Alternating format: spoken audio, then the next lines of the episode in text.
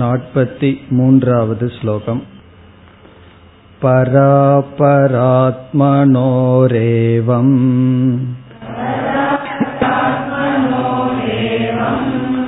युक्त्या सम्भावितैकता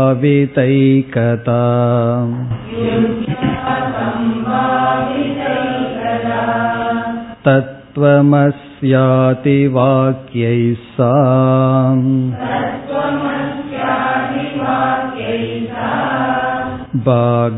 भागत्यागेन लक्ष्यते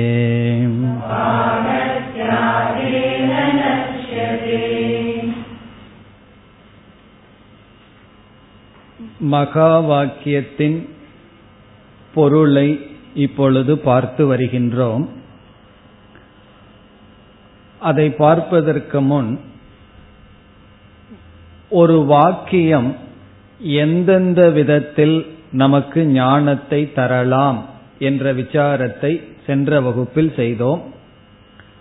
ஒரு வாக்கியத்தை நாம் கேட்கும் பொழுது அதை எப்படி எப்படியெல்லாம் பொருள்படுத்த வாய்ப்பிருக்கின்றது என்பதற்கு சில உதாகரணங்கள் பார்த்தோம்.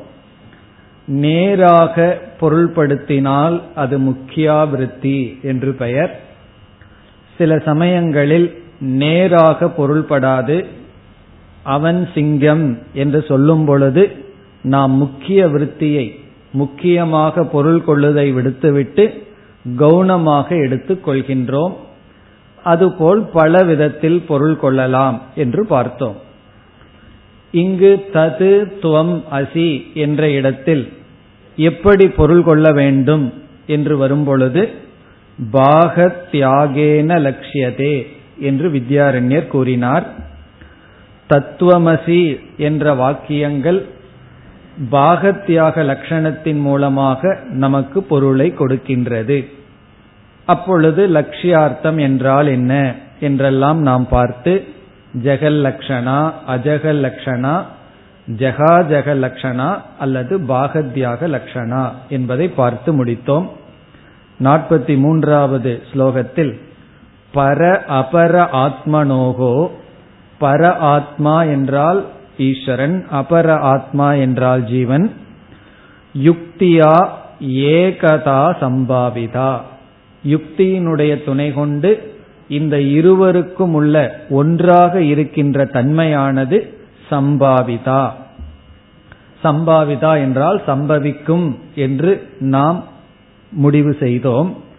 பிறகு தத்துவமசியாதி வாக்கியைகி தத்துவமசி முதலிய வாக்கியங்களினால் சா ஏகதா அந்த ஒன்றாக இருக்கின்ற தன்மை பாகத்தியாக லட்சணம் மூலமாக தத்துவமசி முதலிய வாக்கியங்களினால் லட்சியதே காட்டப்படுகின்றது என்று சொன்னார்.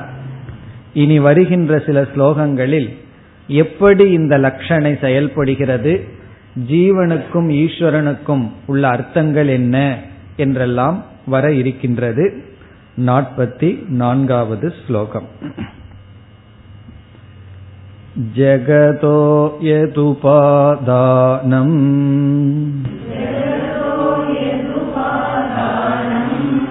माया माता यतामसीम्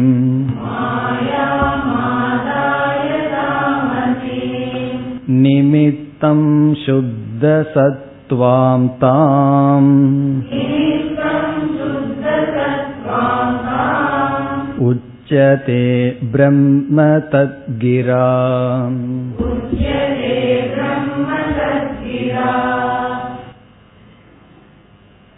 தது துவம் அசி என்ற மூன்று சொற்கள் கொண்டது மகா வாக்கியம் இதில் அசி என்பது ஒன்றாக இருக்கின்றாய் அதுவாக இருக்கின்றாய் என்று சொல்கின்ற பதம் முக்கியமாக இதில் இரண்டு பதம் இருக்கின்றது. ஒன்று தது இனி ஒன்று துவம். தது என்றால் அது என்று பொருள் துவம் என்றால் நீ. அது என்ற பொருளுக்கு ஈஸ்வரன் என்பது பொருள். துவம் என்றால் நீ ஜீவன். இப்பொழுது இந்த வாக்கியத்தை நாம் கேட்கின்றோம். ஜீவனாகிய நீ ஈஸ்வரனாக இருக்கின்றாய் என்று. அப்பொழுது உடனே நமக்கு என்ன அர்த்தம் மனதில் ஸ்புரிக்கும்? ஜீவன் என்று என்னை நினைக்கும் பொழுதே நான் சம்சாரி என்ற எண்ணம் தான் மனதில் வரும். நான் துக்கி. ஈஸ்வரன் என்று மனதில் வரும் பொழுது என்ன எண்ணம் வரும்? இந்த உலகத்தை எல்லாம் படைத்தவர் நமக்கு காரணம் என்ற எண்ணம் நமக்கு வரும். அப்படி ஜீவன் என்ற சப்தத்தை கேட்கும் பொழுதும் ஈஸ்வரன் என்ற சப்தத்தை கேட்கும் பொழுதும் எந்த அர்த்தம் உடனடியாக மனதில் ஸ்புரிக்கின்றதோ அந்த அர்த்தத்திற்கு வாச்சியார்த்தம் என்று பெயர். வாச்சியார்த்தம் என்றால் என்ன பொருள்? ஒரு சப்தத்தை ஒரு சொல்லை கேட்டவுடன் எந்த பொருள் மனதில் ஸ்புரிக்குமோ அந்த பொருளுக்கு வாச்சியார்த்தம் என்று பெயர். இப்ப சிங்கம் என்ற சப்தத்தை இப்பொழுது நான் செய்கின்றேன். மனதில் உடனடியாக என்ன வரும்? சிங்கம் என்ற மிருகமானது மனதில் தோன்றும். அதுதான் வாச்சியார்த்தம். பிறகு இந்த மாணவன் என்று அந்த சிங்கத்தை நான் சம்பந்தப்படுத்தும் பொழுது நீங்கள் வாச்சியார்த்தத்தை தியாகம் செய்கிறீர்கள். இதே இது வந்து மிருக காட்சி சாலையில சிங்கம் என்று சொல்லும் பொழுது வாச்சியார்த்தத்தை நாம் வைத்துக் கொள்கின்றோம். அப்படி ஒரு சொல்லை கேட்டவுடன் அந்த சொல்லுக்கு எந்த விதத்திலும் கடினப்பட்டு பொருள்படுத்தாமல் இயற்கையாக உடனடியாக மனதில் எந்த அர்த்தம் ஸ்புரிக்கின்றதோ அது அந்த சொல்லினுடைய வாச்சியார்த்தம் அல்லது முக்கியார்த்தம் என்றும் சொல்லப்படுகிறது. முக்கியார்த்தம்னா அந்த சொல்லுக்கு அதுதான் முக்கியமான அர்த்தம். பிறகு அந்த சொல்ல இடத்துக்கு தகுந்த மாதிரி ஒருவர் கையாளலாம் வேறு பொருள் கொடுக்கலாம் அதெல்லாம் வேறு. அந்த இடத்துல பொதுவா அந்த சொல்லுக்கு என்ன அர்த்தமோ அது முக்கியார்த்தம் அல்லது வாச்சியார்த்தம். தண்ணீர் அப்படிங்கிற சொல்லுக்கு என்ன வாச்சியார்த்தம்? நம்ம குடிக்கிற தண்ணீர். அவர் மயங்கி கிடைக்கிறார் என்ன கொஞ்சம் தண்ணி சாப்பிட்டு இருக்காருன்னு சொல்றோம். அப்ப என்ன பண்ணியிருக்கோம்? சாதாரண தண்ணி மயக்காது. அப்ப அந்த தண்ணிக்கு வேறொரு அர்த்தத்தை நம்ம கொடுத்து விடுகின்றோம். இப்ப தண்ணீர் சாப்பிட்டேன் என்று சொன்னவுடன் முக்கிய அர்த்தம் என்ன வருகின்றது? அதுதான் வாச்சியார்த்தம் என்று சொல்லப்படுகிறது. அப்படி இந்த மகா வாக்கியத்தில் தது என்ற சொல்லினுடைய வாச்சியார்த்தம் என்ன என்பதை முதல்ல நம்ம தெரிந்திருக்க வேண்டும். பிறகு துவங்கிற சொல்லினுடைய வாச்சியார்த்தம் என்ன? என்பதை நாம் தெரிந்து அதற்கு பிறகுதான் இந்த ரெண்டு வாச்சியார்த்தத்தின் அடிப்படையில் சமப்படுத்தினால் சமமாவதில்லை. ஆகவே நாம் என்ன செய்கின்றோம்? ததுங்கிற சொல்லுல ஒரு பகுதியை தியாகம் செய்துட்டு ஒரு பகுதியை வைத்துக்கொண்டு துவங்கிற சொல்லுல ஒரு பகுதியை தியாகம் செய்து ஒரு பகுதியை வைத்துக்கொண்டு பிறகு ஐக்கியம் சம்பவிக்குமா என்று பார்க்க வேண்டும். அதெல்லாம் தான் இப்பொழுது நடக்கப் போகின்றது. இந்த நாற்பத்தி நான்காவது ஸ்லோகத்தில் தத்பதத்தினுடைய வாச்சியார்த்தம் சொல்லப்படுகின்றது. இந்த ஸ்லோகத்தினுடைய சாரம் என்ன? தத்பத வாச்சியார்த்தம். மகா வாக்கியத்தில் வருகின்ற தது துவம் அசி என்ற மூன்று பதங்களில் தது என்ற சொல்லை கேட்டவுடன் நம் மனதில் வருகின்ற அறிவு என்ன? என்று இங்கு சொல்லப்படுகிறது. தத்பதத்தினுடைய வாச்சியார்த்தம் ஈஸ்வரன். ஈஸ்வரன். இப்ப இந்த ஈஸ்வரனுக்கு என்ன லட்சணம்? அதுவும் இங்கு வருகின்றது. இப்ப ஈஸ்வரனுடைய லட்சணம் வந்து இப்படிப்பட்ட லட்சணத்தை உடைய ஈஸ்வரன் தது என்ற மகா வாக்கியத்தில் வருகின்ற சொல்லினுடைய வாச்சியார்த்தம். அடுத்தது என்ன செய்ய போறார்? துவங்கிறதனுடைய வாச்சியார்த்தம்.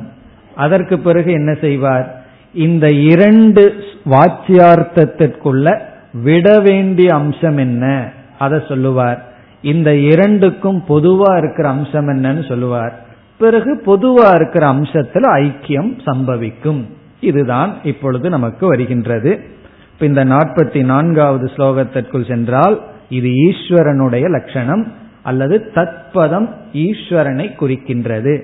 ததுன்னு கேட்டவுடனே நமக்கு ஈஸ்வரன் ஞாபகத்துக்கு வருவார். அவர் இறைவன் பகவான் என்று சொன்னவுடன் அதுதான் ஞாபகத்திற்கு வருகின்றது. அது சொல்லப்படுகின்றது. இங்கு மிக அழகாக சொல்கின்றார் ஈஸ்வரனுடைய லட்சணம் என்ன? பல முறை நம்ம வகுப்புல சொல்லியிருக்கோம் மறந்துடக்கூடாது ஈஸ்வரன் சொன்னா ஈஸ்வரனுக்கு என்ன இலக்கணம் என்ன லட்சணம்னு கேட்டா இந்த லட்சணம் ஞாபகத்துக்கு வரணும்னு பல முறை சொல்லியிருக்கோம்.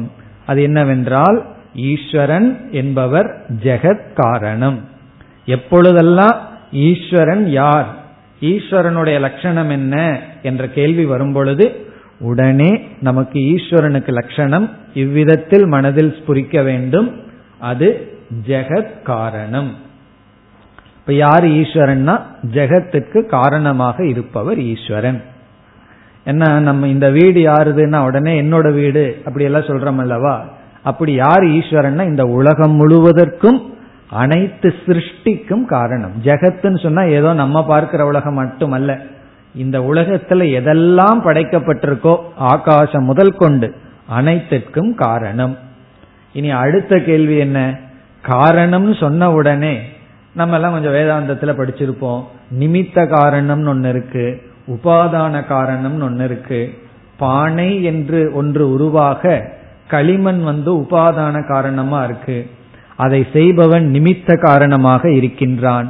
அப்படி வெறும் ஈஸ்வரன் இந்த உலகத்துக்கு காரணம்னு சொன்னா மட்டும் போதாது அந்த ஈஸ்வரன் எப்படிப்பட்ட காரணமாக இருக்கின்றார் என்ற கேள்வி வரும்பொழுது அந்த ஈஸ்வரன் உபாதான காரணமாகவும் இருக்கின்றார் நிமித்த காரணமாகவும் இருக்கின்றார்.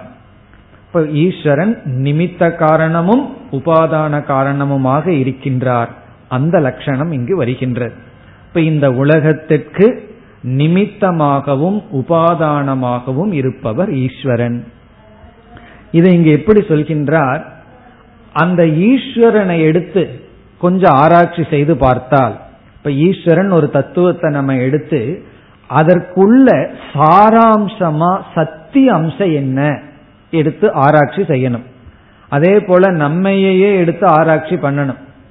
இப்ப ஜீவனையே எடுத்து ஆராய்ச்சி பண்ணி இந்த ஜீவனுக்குள்ள இருக்கிற அழியாத அம்சம் என்ன ஜீவனிடம் இருக்கின்ற அழிகின்ற அம்சம் என்னன்னு ஆராய்ச்சி பண்ணும் பொழுது அது சிலது நமக்கு கிடைக்கும். அது அடுத்த ஸ்லோகத்துல பார்ப்போம்.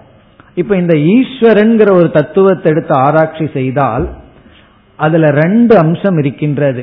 ஒன்று அழிகின்ற அம்சம் இனி ஒன்று அழிகின்ற அம்சத்தை சத்திய அம்சம்னு சொல்லலாம். இனி ஒன்று பொய்யான அம்சம். அந்த பொய்யான அம்சத்தை நம்ம மாயா என்று சொல்கின்றோம். மெய்யான அம்சத்தை சாஸ்திரம் பிரம்ம என்று சொல்கின்றது. அந்த பிரம்மனுடைய லட்சணத்தை பிறகு பார்ப்போம். இப்ப ஈஸ்வரன்கிற சொல்லுக்குள்ள பிரம்ம என்ற ஒரு அம்சம் மாயா என்கின்ற ஒரு அம்சம் இருக்கின்றது. இங்கு வித்யாரண்யர் எப்படி சொல்றார்? இந்த பிரம்மந்தான் சத்தியம். பிரம்மந்தான் அனைத்துக்கும் ஆதாரம். இப்ப இந்த பிரம்மன் என்ன செய்கின்றார்? மாயாவினுடைய அம்சத்தை எடுத்துக்கொண்டு மாயாவில் இருக்கிற ஒரு அம்சத்தை எடுத்துக்கொண்டு இந்த உலகத்துக்கு உபாதான காரணமாகவும் மாயையில் இருக்கின்ற இனியொரு அம்சத்தை எடுத்துக்கொண்டு இந்த உலகத்துக்கு நிமித்த காரணமாகவும் இயங்குகின்றார். இப்ப யார்? இந்த பரபிரம்மன் மாயையினுடைய துணை கொண்டு ஜெகத்துக்கு காரணமாகிறார்.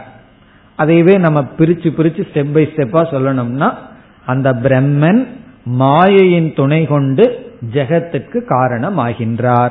இது வந்து ஃபர்ஸ்ட் ஸ்டெப் மாயையினுடைய துணை கொண்டு ஜெகத் காரணம் இனிதான் காரணம் ரெண்டாச்சே என்றால் மாயையினுடைய ஒரு அம்சத்தினுடைய துணை கொண்டு ஒரு காரணம் மாயையினுடைய இனி ஒரு அம்சத்தினுடைய துணை கொண்டு இனி ஒரு காரணம் ஆகின்றார்.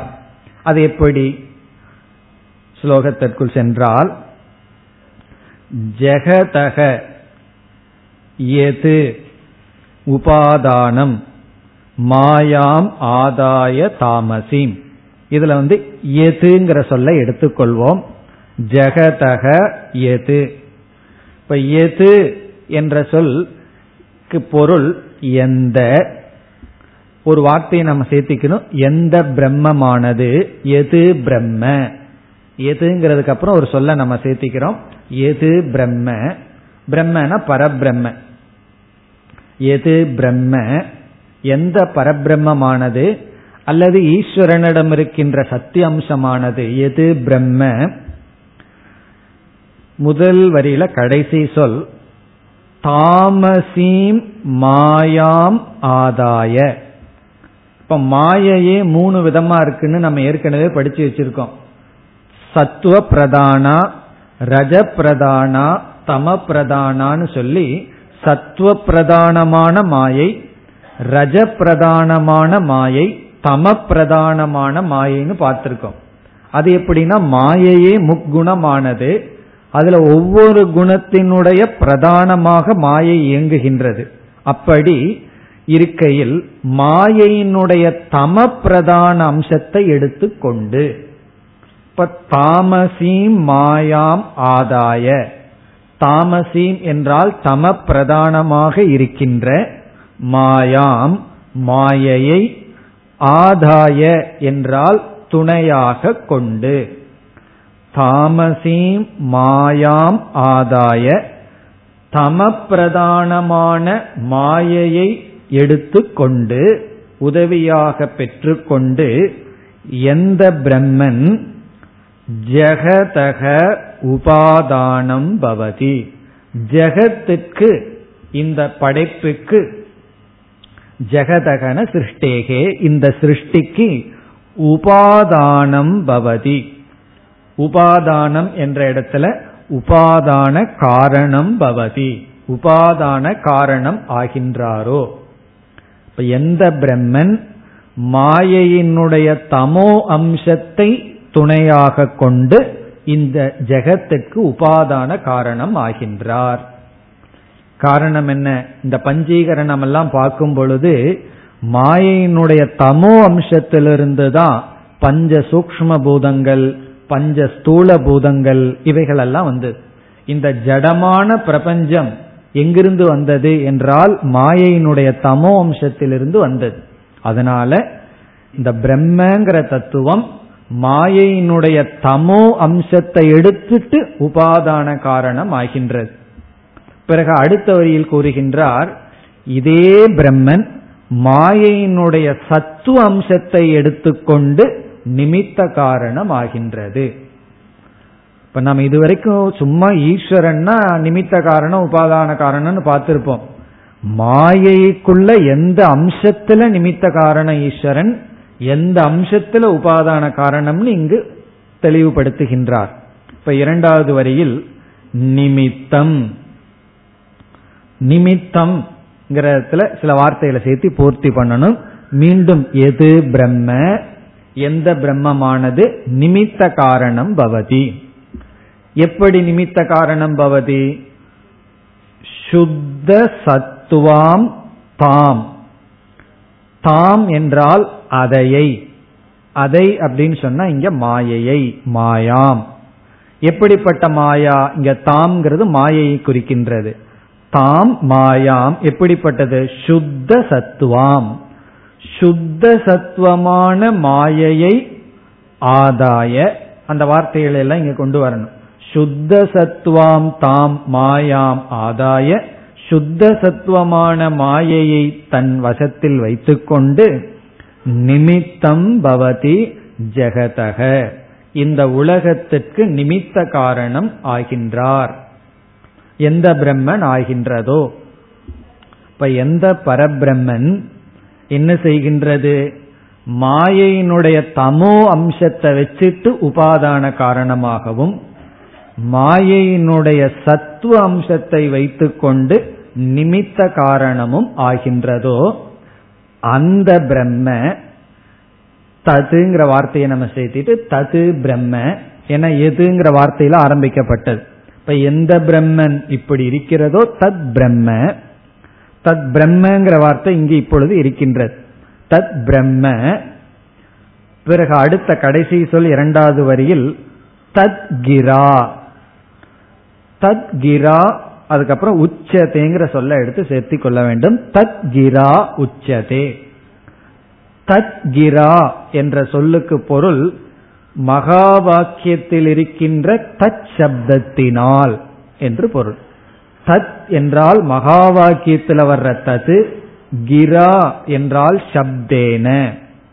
தத் கிரா இஸ் ஈக்வல் டு தத் சப்தேன உச்சதே சொல்லப்படுகின்றது. இப்ப தத் கிரா என்றால் தத் சப்தத்தினால் சொல்லப்படுகின்றது. கீஹி என்ற சொல்லுக்கு சப்தக. என்று பொருள். தத்கிரா என்றால் தத் சப்தத்தினால் அப்ப முழுமைய என்ன அர்த்தம் நமக்கு கிடைக்கிறது என்றால் எந்த பிரம்மமானது தாமசமான மாயையை எடுத்துக்கொண்டு இந்த உலகத்துக்கு உபாதான காரணமாகவும் எந்த பிரம்மமானது அதே பிரம்மந்தான் எந்த அதே பிரம்மமானது மாயையினுடைய சுத்த சத்துவத்தை எடுத்துக்கொண்டு இந்த உலகத்திற்கு நிமித்த காரணமாகவும் இருக்கின்றதோ அந்த பரபிரம்மம் தான் மகா வாக்கியத்தில் தது என்ற சப்தத்தினால் சொல்லப்படுகின்றது. அதனுடைய அர்த்தம் என்ன? ததுங்கிற சப்தத்தை கேட்ட உடனே அந்த சாந்தோக்கிய உபனிஷத்தை ஆரம்பத்திலிருந்து படிச்சுட்டு வந்தோம்னா சதேவ சௌமிய இதமக்ர ஆசித்துன்னு சொல்லி தது ஐக்ஷதன் எல்லாம் சொல்லி முதல்ல சத் என்ற தத்துவத்தை அறிமுகப்படுத்தி பிறகு மாயையும் சேர்த்து இந்த உலகத்துக்கு காரணம் என்று அங்கு அறிமுகப்படுத்தப்பட்டது. அப்பொழுது இறுதியில் தத்து தோமசி என்று சொல்லும் பொழுது தத்துங்கிற சொல் இதற்கு முன்னாடி இந்த ஜெகத்துக்கு காரணமான தத்துவம் அறிமுகப்படுத்தப்பட்டது. ஆகவே சிஷ்யனுடைய மனதில் என்ன வரும்? ததுன்னு சொன்ன உடனே ஈஸ்வரன். எப்படிப்பட்ட ஈஸ்வரன்? இந்த உலகத்திற்கு உபாதான காரணமாகவும் நிமித்த காரணமாகவும் இருக்கின்ற ஈஸ்வரன் என்பதுதான் மனதில் வரும். அதுதான் வாச்சியார்த்தம். அப்ப இந்த ஸ்லோகம் வந்து மகா வாக்கியத்தில் வருகின்ற தது என்ற சொல்லினுடைய வாச்சியார்த்தம். ததுங்கிறத கேட்டவுடனே என்ன அர்த்தம் நம்ம மனதில் வரும் என்றால் ஈஸ்வரன். அந்த ஈஸ்வரன் யாருன்னு கேட்ட கேள்விக்கு ஜெகத் காரணம்னு பார்த்தோம். ஜெகத்துக்கு எப்படிப்பட்ட காரணம்னு கேட்கும் பொழுது உபாதான காரணமாகவும் நிமித்த காரணமாகவும் இருக்கிறார்னு பார்த்தோம். அடுத்த கேள்வி வருது எப்படி உபாதான காரணமா இருக்கார்? எப்படி நிமித்த காரணமா இருக்கார்? அதற்கும் இங்கு பதில் வருகின்றது. அப்படி இந்த ஒரு ஸ்லோகத்துக்குள்ள பல கருத்துக்கள் அப்படியே பேக் பண்ணி வச்சிருக்கார். ஆட்டோபா மாதிரி அப்படியே விரிச்சா விரிச்சுட்டே போலாம். ஜெகத்துக்கு வந்து காரணம் ஈஸ்வரன். நிமித்தம் உபாதானமா இருக்கார். பிறகு எப்படி உபாதானம்? அது வந்து மாயையினுடைய தமஸ் அம்சத்தை எடுத்துட்டு உபாதானமாகவும் மாயையினுடைய சத்துவ அம்சத்தை எடுத்துட்டு நிமித்தமாகவும் இருக்கின்றார். பிறகு அடுத்த கேள்வி நிமித்தமா இருக்கிறதுக்கு ஏன் சத்துவ அம்சம் வேணும்னா? நிமித்த காரணம்னு சொன்னாவே ஆங்கிலத்துல இன்டெலிஜென்ட் காசுன்னு சொல்றோம். அறிவுடைய காரணம். ஏன்னா இந்த உலகத்தை இப்படி இப்படி எல்லாம் படைக்கணும். இந்த மாதிரி இந்த உலகத்தை செய்ய வேண்டும். அச்சிந்திய ரச்சனா என்று சொல்வார்கள். இந்த ரச்சனா இருக்கே இவர் பகவான் அமைச்ச இந்த நெட்வொர்க் இருக்கே அது அச்சிந்தியம். நம்மனால வந்து சிந்திக்கவே முடியாது. நம்ம மூளையை வச்சு தான் சிந்திக்கிறோம். விஞ்ஞானிகள்லாம் என்ன சொல்கிறார்கள்? மூளையில் இருக்கிற ஒரு ஒரு அஞ்சு சதவீதத்தை பற்றி அறிவு தான் நமக்கு இருக்கான் அப்படின்னு என்னன்னா இன்னும் தொண்ணூத்தஞ்சு சதவீதம் மூளை எப்படி வேலை செய்யுது இவருக்கு ஏன் வேலை செய்யுது ஒன்றும் புரியாம இருக்கான் அப்படி அவ்வளவு சிந்தனைக்கு அப்பாற்பட்ட இந்த அழகான சிருஷ்டியை செய்ய அறிவு தேவை. ஆகவே சுத்த சத்துவத்தினுடைய துணை கொண்டு நிமித்தமாக இருக்கின்றார். அப்படி இந்த உலகத்துக்கு நிமித்தமாகவும் உபாதானமாகவும் இருக்கின்ற தத்துவம் தத் சப்தத்தினால் சொல்லப்பட்டுள்ளது. இது வந்து தத்பதத்தினுடைய வாச்சியார்த்தம். இப்ப நம்ம எப்படி போறோம்? தது தோம் அசிங்கிற மகா வாக்கியத்துல மனசுல இப்ப வைத்துக் கொள்ள வேண்டும். ததுங்கிறதனுடைய வாச்சியார்த்தத்தை கூறிவிட்டார். இனி அடுத்தது துவங்கிறத கேட்ட உடனே மனசுக்குள்ள யாரு ஞாபகத்துக்கு வருவா? அது அடுத்த ஸ்லோகத்துல சொல்றார். இப்ப ஜீவன் நான் சொன்ன உடனே எல்லாத்துக்கும் உடனே பிரம்மமா ஸ்புரிக்குது. நான் சொன்ன என்ன ஸ்புரிக்குது நம்ம மனசுல? அதை சொல்கின்றார். அது வாச்சியார்த்தம். இப்ப அடுத்த ஸ்லோகத்தில் நாற்பத்தி ஐந்தில் துவம்பத வாச்சியார்த்தம். இப்ப இதுல வந்து வாச்சியார்த்தத்தை பார்த்தோம். இனி நாற்பத்தி ஐந்துக்கு செல்லலாம். அது துவம்பத வாச்சியார்த்தம்.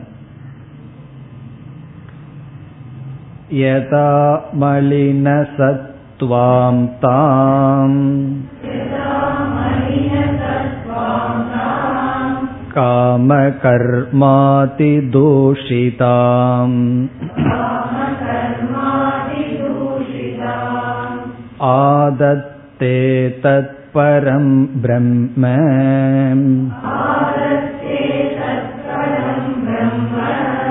त्वं पदेन ततोच्यते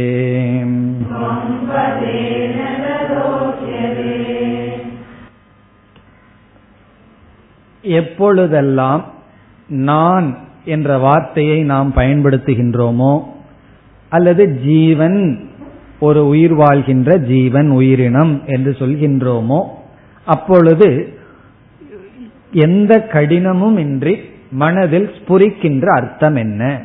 அதுதான் வாச்சியார்த்தம். அதை சுலபமா சொல்லணும்னா சம்சாரி அல்லது துக்கி பரிச்சின்னக அதெல்லாம் தான். அதை இங்கு சொல்கின்றார். இங்கு எப்படி சொல்கின்றார் என்றால் இங்க சொல்லும் பொழுதே ஐக்கியத்திற்கு அடித்தளமாகவே பேசிட்டு வருகின்றார் வித்யாரண்யர். என்னங்க கடைசியில என்ன சொல்ல விரும்புறார்? ஐக்கியத்தை செய்யணும். யார் யாருக்கும்? ஜீவனுக்கும் ஈஸ்வரனுக்கும். அந்த ஐக்கியத்தை செய்ய வேண்டும்ங்கிற நோக்கத்திலேயே அந்த உள்நோக்கில இவ்விதம் பேசிக்கொண்டு வருகின்றார். சில பேர் அப்படித்தானே எதையோ மனசில் வச்சுப்பார்கள். அதை சாதிக்கணுங்கிறதுக்கு ஆரம்பத்திலிருந்தே அடிக்கல் போட்டு உள்நோக்கில் எதேதோ பேசிட்டு வருவார்கள். இவர்கள் ஏன் இப்படி பேசினாங்கன்னா கடைசியில தெரியும். இதுக்காகத்தான் இப்படி ஆரம்பித்தார்கள். அப்படி விவகாரத்துல பண்ற மாதிரி இங்க அவர் அடிக்கால் நாட்டுகின்றார். என்ன இதற்கு முன்ன ஸ்லோகத்தில் என்ன சொன்னார்? எந்த ஒரு பிரம்ம தத்துவம் இருக்கோ அந்த பிரம்ம தத்துவம் தான் மாயையினுடைய ஒரு அம்சத்தை எடுத்துட்டு உபாதானமாகவும் மாயையினுடைய இனி ஒரு அம்சத்தை வச்சுட்டு நிமித்தமாக இருந்து ஈஸ்வரன் சொல்லப்படுகிறதுன்னு சொன்னார். அதை இங்கேயே கையாளுகிறார். எந்த ஒரு பிரம்மம் இருக்கின்றதோ அந்த பிரம்மமானது மாயையினுடைய மலின சத்துவம் அல்லது ரஜஸ் அம்சத்தை எடுத்துக்கொண்டு ஜீவனாக காட்சியளித்துக் கொண்டிருக்கின்றது என்று சொல்கின்றார். அப்ப இங்க என்ன சொல்கின்றார்? அதே பிரம்மன் மாயையினுடைய மலின சத்துவம். மலின சத்துவம் சொன்னாலும் ஒன்றுதான் ரஜஸ் அம்சம்னு சொன்னாலும் ஒன்றுதான் மாயையினுடைய ரஜோ அம்சத்தை எடுத்துக்கொண்டு ஜீவனாக இருந்து கொண்டு இருக்கின்றது. அல்லது எப்பொழுது அந்த பிரம்மன் மாயையினுடைய ரஜோ அம்சத்தை எடுத்துக்கொள்கிறதோ அப்பொழுது அதே பிரம்மன் ஜீவன் என்று சொல்லப்படுகின்றான். இப்ப அந்த பிரம்மனே தான் ஜீவன் சொல்லப்படுகிறான். எப்பொழுது? அந்த பிரம்ம எப்பொழுது ரஜசிடம் சென்றதோ. இப்ப அந்த அதனாலதான் நம்ம வந்து பகவான் வந்து எதற்கு இந்த உலகத்தை படைச்சார்? சில பேர் கேட்பார்கள் அந்த கேள்வியை. நம்ம எல்லாம் இங்க கஷ்டப்படுத்திட்டு பகவான் எதற்கு உலகத்தை படைச்சார்? சில பேர் சொல்லுவார்கள் அது லீலா கைவல்யம் பகவானுடைய விளையாட்டுன்னு. இங்க நம்ம எல்லாம் இப்படி அவஸ்தப்பட்டு விடுறதுதான் பகவானுக்கு விளையாட்டா? இது வந்து ஹிட்லர் மாதிரி இருக்கேன்னா ஒருத்தனை ஓட விட்டு பொழுதுபோக்காக ஷூட் பண்ற மாதிரி இருக்கேன்னா என்ன? நம்ம எல்லாம் துக்கப்படுத்திட்டு பகவான் அங்க உட்கார்ந்துருப்பாரான்னு கேட்டா பகவான் இப்படி கேட்க வேண்டிய கேள்வி இல்லை. காரணம் பகவானே அந்த பிரம்ம தத்துவமே எப்படி இருக்கின்றது? நாம உளறிக்கொண்டு இருக்கின்றது. ஜீவனாக அலைவாய்ந்து கொண்டு இருக்கின்றது. அப்படித்தான் இவர் ஆரம்பிக்கின்றார். யதா ஸ்லோகத்திற்குள் சென்றால் எப்பொழுது எப்பொழுது? மலின சத்துவாம் தாம்.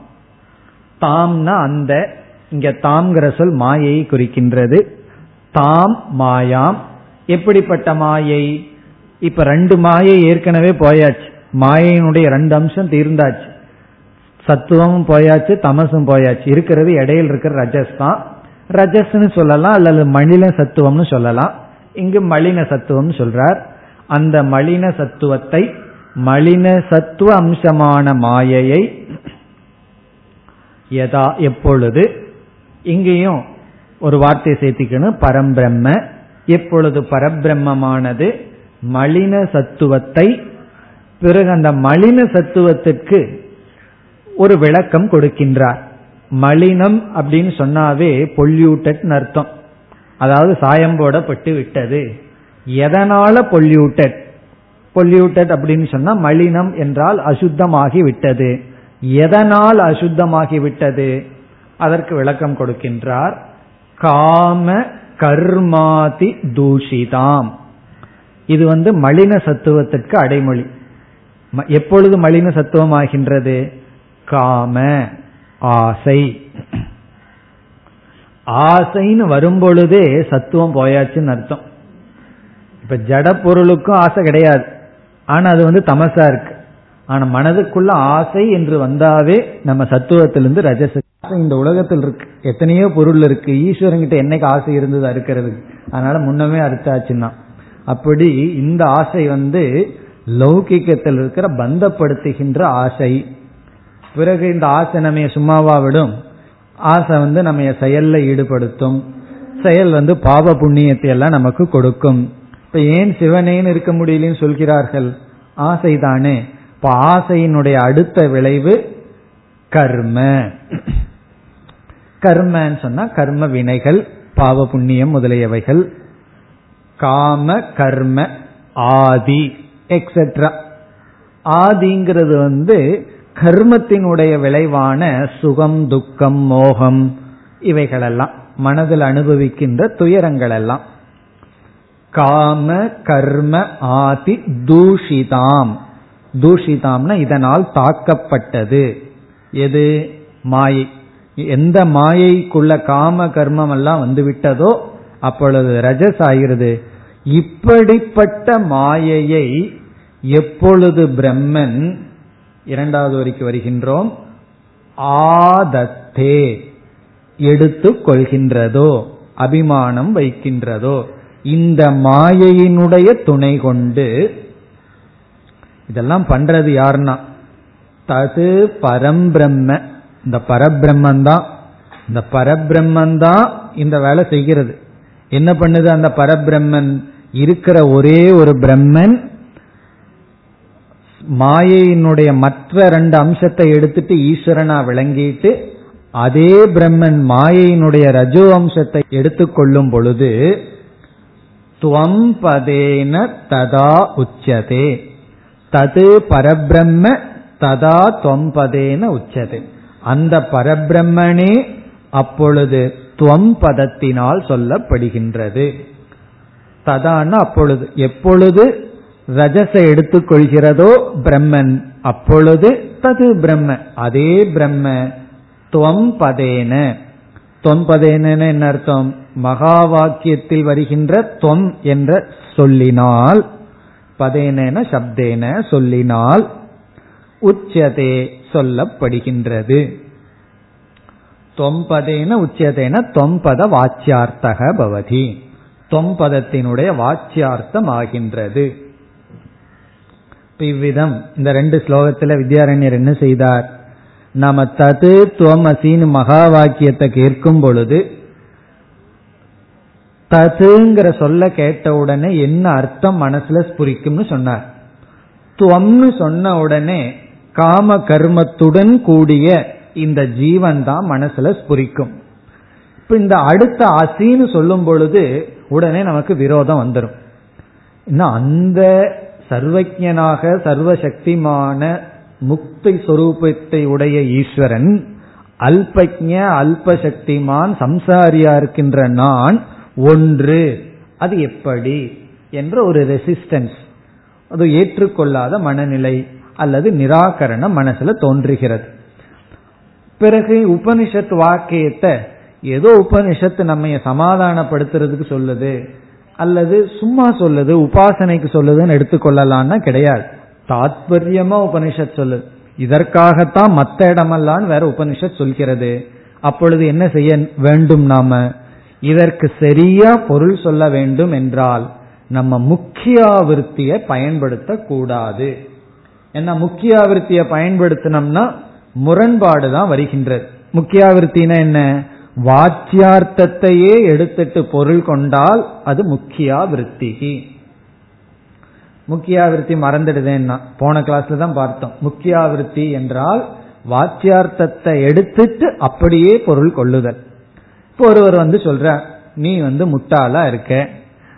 அதை கேட்ட உடனே என்ன செய்யலாம்? கஷ்டப்பட்டு லட்சணார்த்திகெல்லாம் போக வேண்டாம். அது வாச்சியார்த்தமே அப்படியே பொருந்தும்.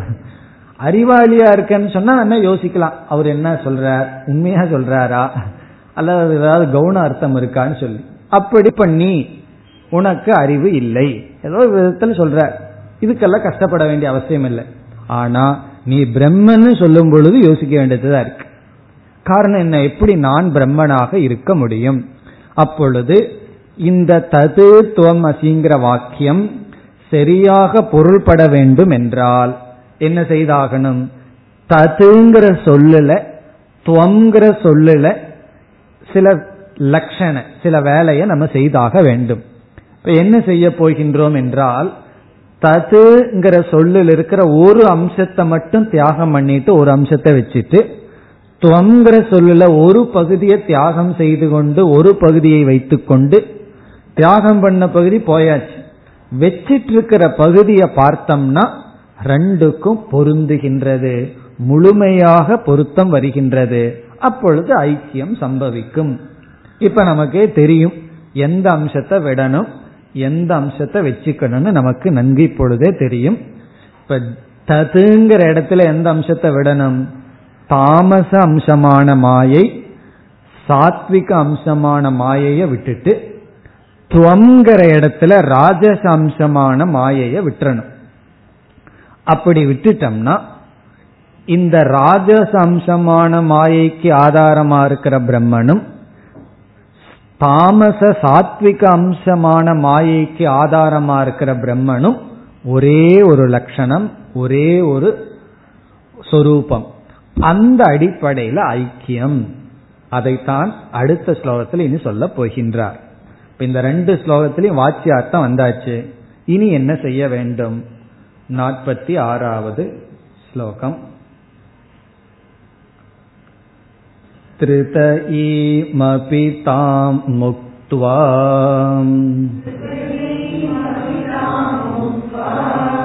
परस्परविरोधिनीम्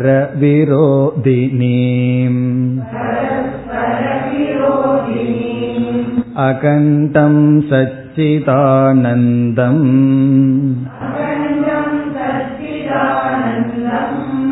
महावाक्येन लक्ष्यते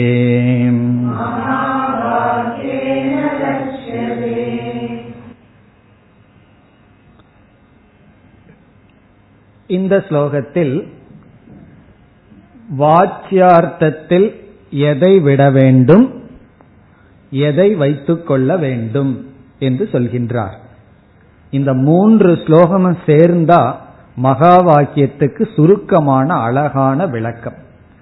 ஒரு தத்துவமசிங்கிற ஒரு மகா வாக்கியத்திற்கு சுருக்கமான தெளிவான விளக்கம் வேண்டும்னா இந்த மூன்று ஸ்லோகங்கள் தான்.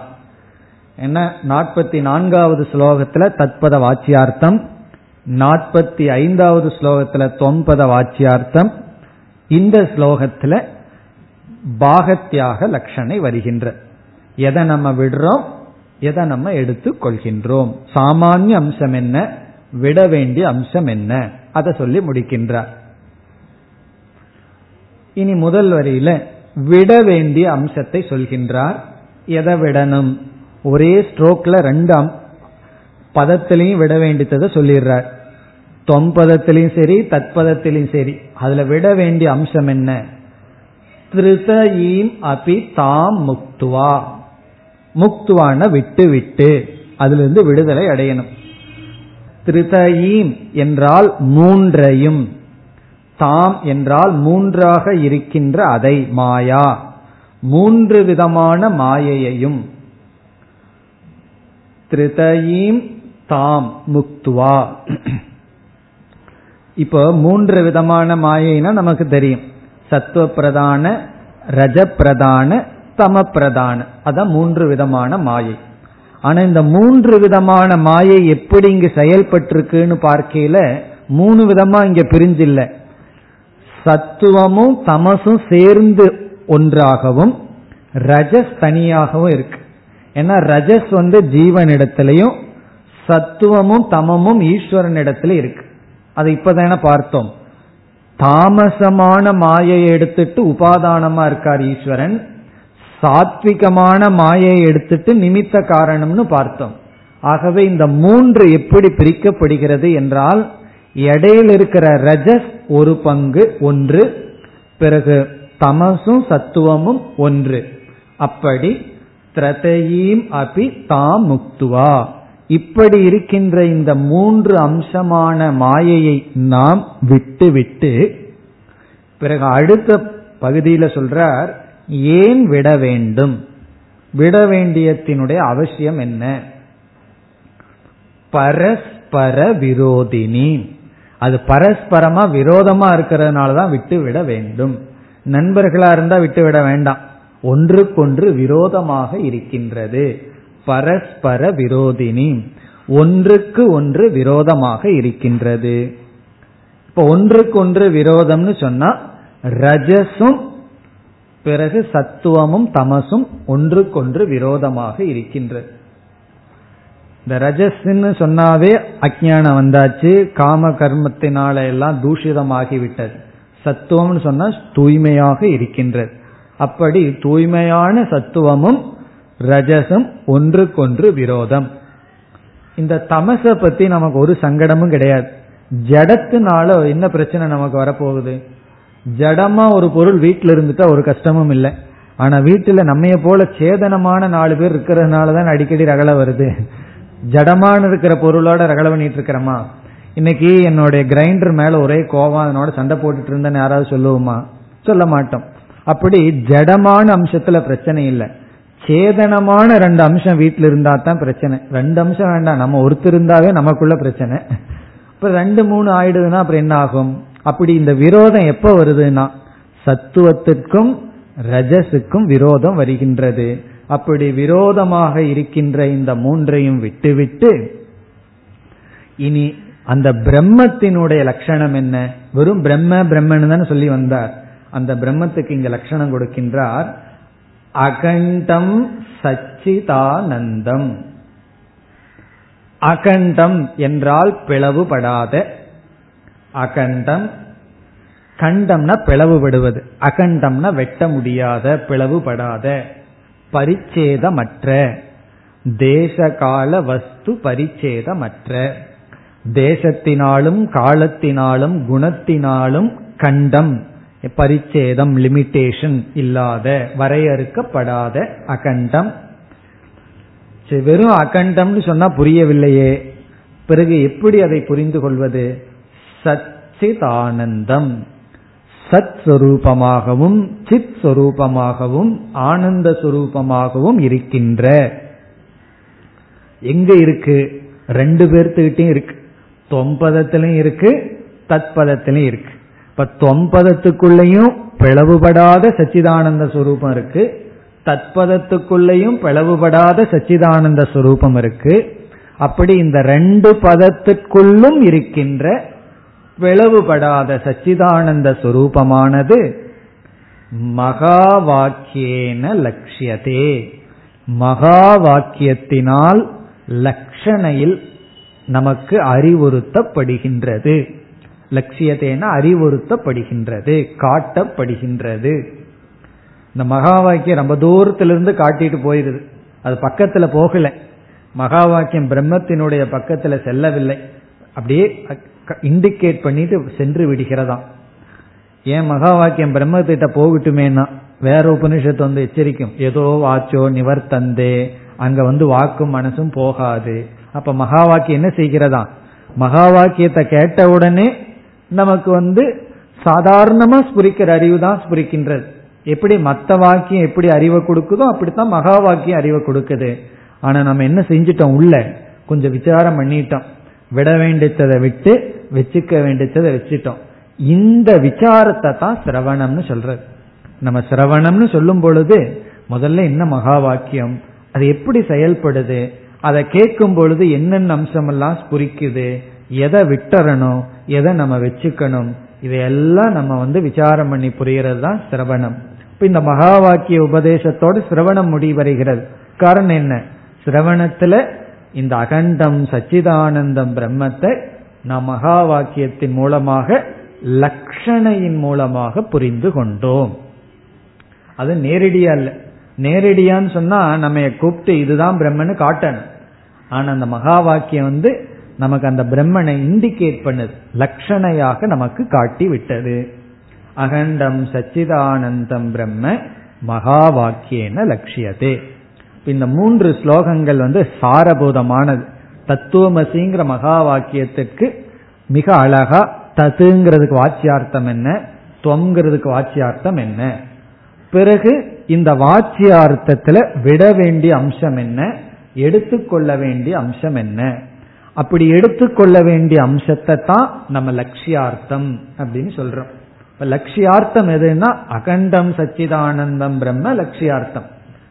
பிறகு மற்றதெல்லாம் வாச்சியார்த்தம். மற்றதெல்லாம் என்னென்ன? சச்சிதானந்தம் பிரம்மத்தோடு மாயை சேர்ந்திருந்தால் வாச்சியார்த்தம். மாயையை நீக்கி வெறும் பிரம்மத்தை மட்டும் புரிந்து கொள்வது லட்சியார்த்தம். உண்மையிலே இதோட இவர் சிரவணத்தை நிறுத்தி இருக்கலாம். இதோட முடிவடைந்து விட்டது. இது சிரவணம் முடிவடைந்து விட்டது. மகா வாக்கிய விளக்கமும் முடிவடைந்து விட்டது. இருப்பினும் அடுத்த ரெண்டு ஸ்லோகத்துல என்ன சொல்கின்றார்? இந்த பாகத்தியாக லட்சணம் எப்படி நடைபெறுகின்றது என்று ஒரு சிறு விளக்கம் கொடுக்கின்றார். பாகத்தியாகன லட்சியதேன்னு சொன்னார். பாகத்தியாக லட்சணத்தினால அந்த பிரம்மன் காட்டப்படுதுன்னு. உடனே பாகத்தியாக லட்சணம் செயல்படுகின்ற விதத்தை நமக்கு இங்கு புகட்டுகின்றார். இப்ப அடுத்த நாற்பத்தி ஏழாவது ஸ்லோகம் பாகத்தியாக லட்சணத்தினுடைய உதாகரணம். முழு ஸ்லோகமே எக்ஸாம்பிள் தான். பாகத்தியாக லட்சணம் எப்படி செயல்படுகின்றது? நம்ம ஏற்கனவே பார்த்திருக்கோம் ஜெகலக்ஷணா அஜகலக்ஷணா பாகத்தியாக லட்சணா அதுக்கு இனியொரு பெயர் ஜெகா ஜெகலக்ஷணான்னு அது எப்படி உதாகரணத்தில் செயல்படுகிறது அதை இப்பொழுது பார்க்கின்றோம் நாற்பத்தி ஏழாவது ஸ்லோகம்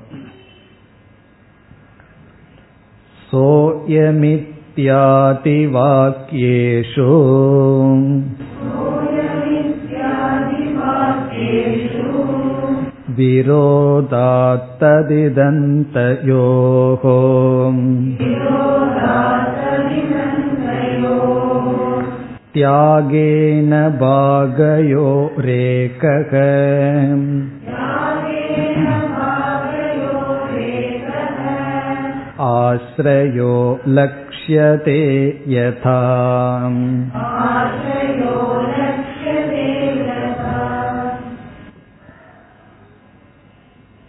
இந்த முழு ஸ்லோகம் உதாகரணம்தான்.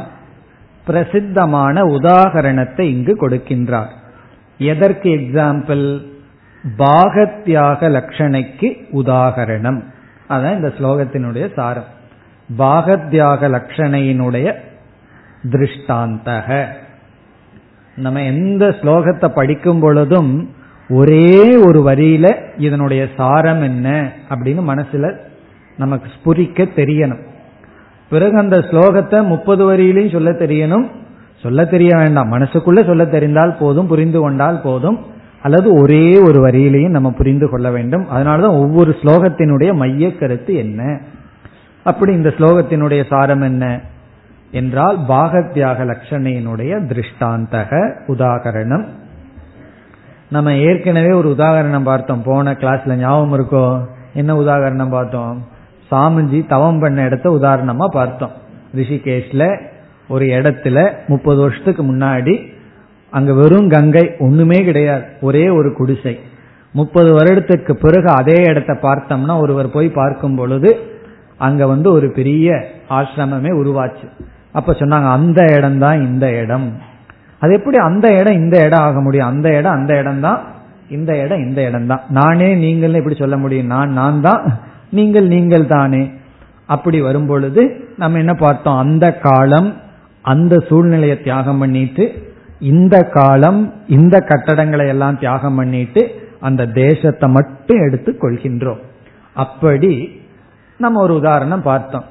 சாஸ்திரத்துல கொடுக்கிற உதாரணம் என்ன தெரியுமோ? நம்மளும் பல முறை பார்த்திருப்போம். சோயம் தேவதத்தக. என்ன ஒரு நாள்? ரொம்ப நாளைக்கு முன்னாடி கிளாஸ் முடிஞ்சோடனே யார் அந்த தேவதத்தன்? அப்படின்னு வந்து கேட்டார். இன்னமும் தேவதத்தன் தேவதத்தன் சொன்னீங்களே. சாஸ்திரத்துல கொடுக்கற ஒரு பேர் அவ்வளவுதான். அது நமக்கு யார் பேர் பிடிச்சிருக்கோ அவங்க பேர் போடலாம். நம்ம ஆட்கள் தேவதத்தனை விட்டா யக்ஞ தத்தனை எடுத்துக்கொள்வார்கள். இப்படி ஏதோ ஒரு தத்தன் தேவதத்தன்கிற ஜஸ்ட் நேம் அந்த காலத்துல இருக்கிற நேம் ஒரு பெயர். இப்ப இந்த காலத்துல ஒரு பெயரை சொன்னா அந்த பெயரோட கிளாஸ்ல யாராவது உட்காந்துட்டு எதுக்கு சாமி நம்ம எல்லாம் பிடிச்சி இழுக்கிறாருன்னு வந்துடும் அதனால ஒரு பேர் தேவதத்தன் சொல்லி. அந்த கதை உங்களுக்கு தெரியும். இருந்தாலும் சுருக்கமா அதை பார்த்துருவோம். கிராமத்துல ஒருத்தர் இருந்தார். அவர் கிராமத்திலிருந்து நகரத்துக்கு வந்து விட்டார். இருபது வருடம் நகரத்தில் இருந்து விட்டார். கிராமத்தில் இருக்கும்போது ஒரு சின்ன பையனோட விளையாடி இருக்கார் பேசியிருக்கார் பழகியிருக்கார். பிறகு இருபது வருடத்திற்கு பிறகு அந்த சின்ன பையன் நகரத்திற்கு வருகின்றான். வந்த உடனே அறிமுகப்படுத்தி வைக்கிறார் ஒருவர். இவர் யார் தெரியுமோ? இவர் தான் தேவதத்தன். அந்த தேவதத்தன் தான் இவன் சொல்றார். எப்போ? இருபது வருஷத்துக்கு முன்னாடி. இருபது வருஷத்துக்கு முன்னாடி இருந்த அந்த சின்ன பையன்தான் இப்ப உங்க முன்னாடி இருந்துட்டு இருக்கிற இந்த இளைஞன். அப்ப இவர் எப்படி புரிஞ்சுக்கிறார்? அவன்தான் இவன். அவன்னா அந்த சின்ன வயசுல பார்த்த அந்த சின்ன பையன்தான் இவன். இவனை இப்பொழுது நான் பார்த்து கொண்டிருக்கின்ற இந்த வாலிபன். இப்ப இதுல ஒரு வாக்கியம் இருக்கு. சக அயம் சோயம் தேவதத்தக. சக அப்படின்னு ஒரு சொல் இருக்கு அயம்னு ஒரு சொல் இருக்கின்ற. சகன்னு சொன்னா அவன் அர்த்தம். சகன்னா அவன். அவன் சொல்லும் பொழுது அந்த காலம் அந்த தேசம் அந்த அவஸ்தா. இந்த மூணு இருக்கு. அந்த காலம். சகனா அது அவன். ரொம்ப காலத்துக்கு முன்னாடி இருபது வருஷத்துக்கு முன்னாடி நினைக்கிறார் அவன்கிற சொல்லல. பிறகு கிராமம். அந்த தேசம். பிறகு அவஸ்தா அந்த சிறிய பையன்.